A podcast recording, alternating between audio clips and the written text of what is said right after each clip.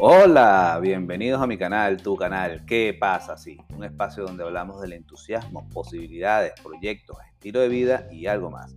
Yo soy José Orlando García y en esta temporada estamos enfocados en la salud física y el cómo crear un estilo de vida saludable. Así que te estaré compartiendo datos y pequeñas historias que te permitirán visualizar ese destino que se llama ser y estar saludable y llegar allí. Y lo mejor de todo, como lo presenta la promesa del título de mi libro, Sin esfuerzo. Hasta ahora hemos venido hablando del ego, cómo este personaje nos ayuda a crear la identidad que queremos ser. Así que si te lo perdiste, te sugiero que lo revises en este mismo canal.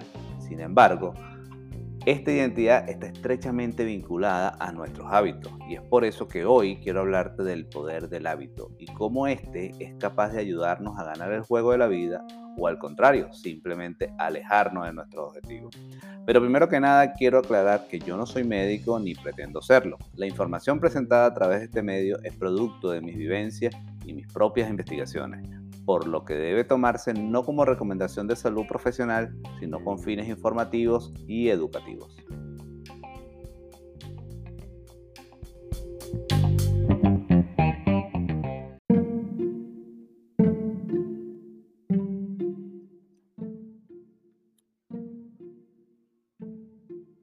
Pero primero vamos a comenzar por definir qué son los hábitos y también a desmitificar algunos mitos que están alrededor de ellos. Un hábito es cualquier comportamiento aprendido mediante la repetición, que se realiza de forma habitual y automática sin apenas pensar en ello, y es un elemento básico del aprendizaje humano. No es innato, no nacemos con ningún hábito.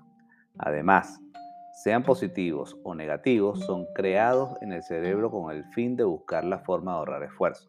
En otras palabras, el cerebro buscará convertir cualquier rutina en un hábito para ahorrar tiempo y energía. Por eso podemos realizar actividades sin concentrarnos en ellas, como caminar, respirar o comer. Podemos destinar más tiempo y energía en otras cosas como experimentar e inventar. Existe la creencia que se necesitan 21 días para incorporar o desactivar un hábito. Y esto viene de la época de 1950, cuando un cirujano plástico llamado Maxwell Marr advirtió que se le llevaba ese tiempo a los pacientes operados a acostumbrarse a su nueva apariencia. Incluso los pacientes amputados dejaban de percibir el síndrome del miembro fantasma en el mismo tiempo. Sin embargo, un estudio titulado Cómo se forman los hábitos, modelando la, forma, la formación de hábitos en el mundo real, realizado por The University College of London del 2009, concluyó que se requieren 66 días en promedio para crear un hábito que perdure en el tiempo. Se pidió a 96 universitarios que eligieran una conducta saludable y la repitieran hasta crear el hábito. El tiempo para alcanzar el automatismo del nuevo comportamiento varió de 18 a 254 días. Y esto se debe a que influyen otras variables en la creación de los hábitos, como son la perseverancia y motivación de las personas por conseguir este hábito. Por último, se observó que no solo depende del tiempo, sino también del hábito que se desea adquirir porque es más sencillo adquirir la costumbre de consumir una fruta al día que los hábitos relacionados con el ejercicio físico. Estos últimos tardan más. Como sabemos, los seres humanos aprendemos mediante la asociación y memorizamos a través de la repetición. Cuando hacemos algo desconocido o asimilamos un nuevo conocimiento, nuestras neuronas se agrupan químicamente para comunicarse, creando nuevas conexiones entre ellas o sinapsis. Y si repetimos esa experiencia nueva a menudo usando la ley de la repetición, esas conexiones neuronales se hacen cada vez más fuertes, hasta que las neuronas individuales terminan por liberar una sustancia química llamadas neurotrofinas para fijar esas conexiones y el hábito estará adquirido. Estamos enseñando al cuerpo una nueva habilidad o conocimiento. Los hábitos como atarse los zapatos, conducir o escribir en la computadora son redes neuronales que se han hecho automáticas por la repetición física. Es por ello que en el episodio ¿Por qué yo defiendo el ego?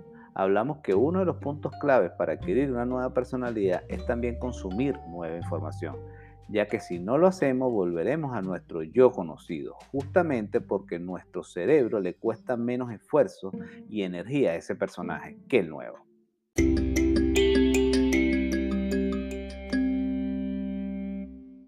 En 1890, el filósofo y psicólogo estadounidense William James escribió Principios de Psicología, basándose en dos ideas principales.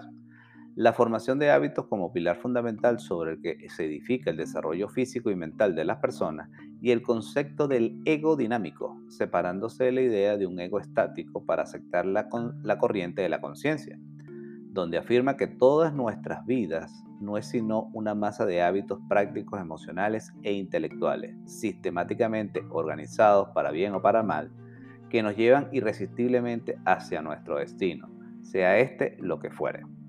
Para James, adquirir un hábito consiste en transformar nuestros automatismos por otros que se adapten mejor a nuestra realidad, haciendo que nuestro sistema nervioso pase a ser nuestro socio en vez de nuestro adversario y para conseguirlo debemos repetir el mayor número posible de actividades útiles y provechosas que seamos capaces y hacerlo lo antes posible para prevenir que se infiltren otras prácticas nocivas que puedan perjudicarnos, como la procrastinación, que no es otra cosa que la postergación indefinida del esfuerzo que requiere cambiar.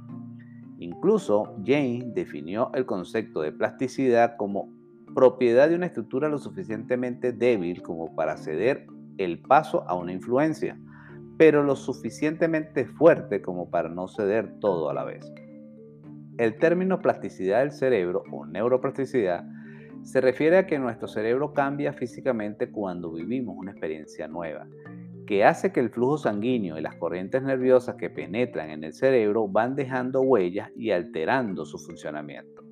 Hasta hace menos de 20 años, la ciencia aseguraba que este proceso solo sucedía en el tejido cerebral durante la infancia, que sin duda es donde el cerebro está en su mayor capacidad de plasticidad.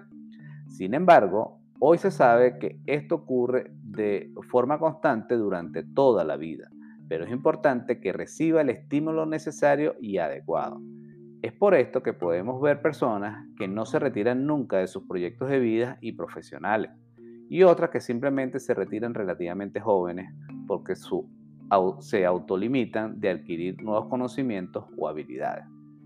Ahora bien, se dice que para cambiar un hábito es un trabajo duro, especialmente los hábitos del pensamiento. Los pensamientos que frecuentamos a diario sobre cualquier cuestión se convierten en nuestra forma natural de reflexionar, porque demandan bastante menos esfuerzo para el cerebro pensar siempre igual sobre la misma cuestión ya aprendida. Es por ello que hoy la física, cuántica, eh, la física cuántica afirma que construimos nuestra vida en base a nuestro pasado conocido, porque es donde habitamos la mayor parte del tiempo. Napoleón Bonaparte dijo, hay cuatro cosas que ponen al hombre en acción, interés, amor, miedo y fe. Cuando una persona es estimulada por alguna de estas cuatro cosas, obtiene la fuerza necesaria para crear el hábito que desea incorporar. Por ejemplo, en temas de salud, por lo general, el miedo suele ser la fuerza que nos da esa motivación necesaria para que el yo busque moverse a un nuevo estado de conciencia y permanecer allí.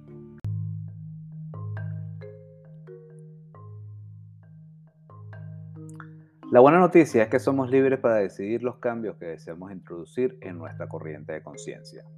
Tenemos la facultad de elegir a qué prestamos atención, a sentir y percibir de un, de un modo diferente, incluso a pensar y actuar.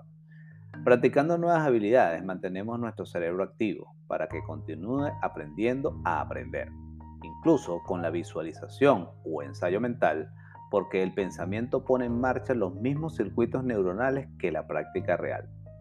Además, las neuronas se reorganizan continuamente según nuestros pensamientos y aprendizaje entonces podemos reestructurar literalmente nuestro cerebro simplemente cambiando nuestra forma de pensar o aprendiendo nuevas habilidades.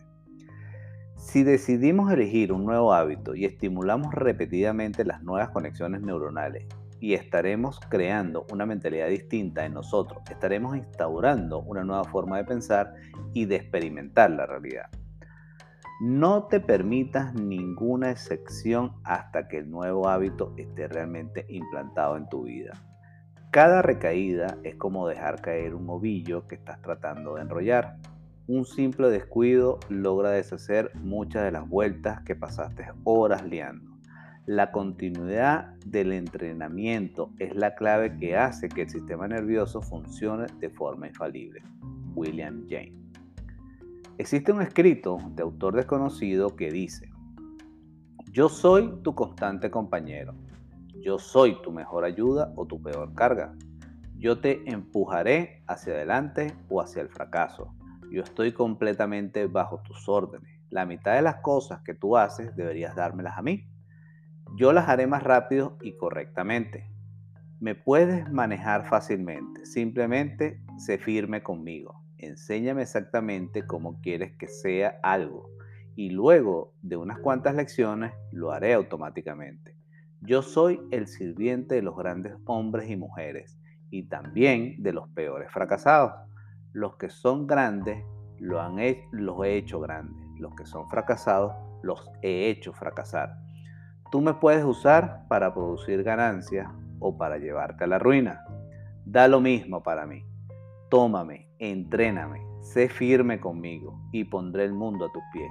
Sé débil conmigo y te destruiré. ¿Quién soy? Soy un hábito.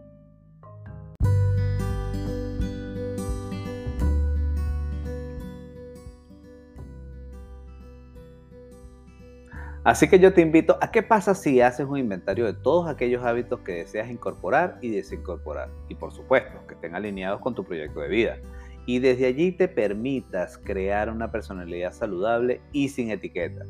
Recuerda, no existen límites, solo autolimitaciones. Date el permiso de creer en la posibilidad de ser quien deseas ser. Como dice Rey Dalio, elige bien tus hábitos. Es probablemente la herramienta más poderosa en la caja de herramientas de tu cerebro. Además, si deseas conocer un poco más de estos temas y sobre mí, visite mi sitio web www.jogarciar.com y sígueme a través de Instagram y Facebook en Ser Alfa Plus. Igual te dejo los detalles en la descripción del episodio. Yo soy José Orlando García y te recuerdo activar las notificaciones para que no pierdas las publicaciones de nuestro canal ¿Qué pasa así? Adicionalmente, si te gusta este tipo de contenido y consideras que este es de valor y otros pueden beneficiarse de él, compártelo y regálanos 5 estrellas para llegar a más personas. Finalmente, no te olvides que tú eres el héroe o heroína de tu propia historia. Solo queda de ti aceptar tu rol en esta aventura llamada vida. Hasta una próxima oportunidad y gracias por escuchar. Pero sobre todo, por pasar a la acción.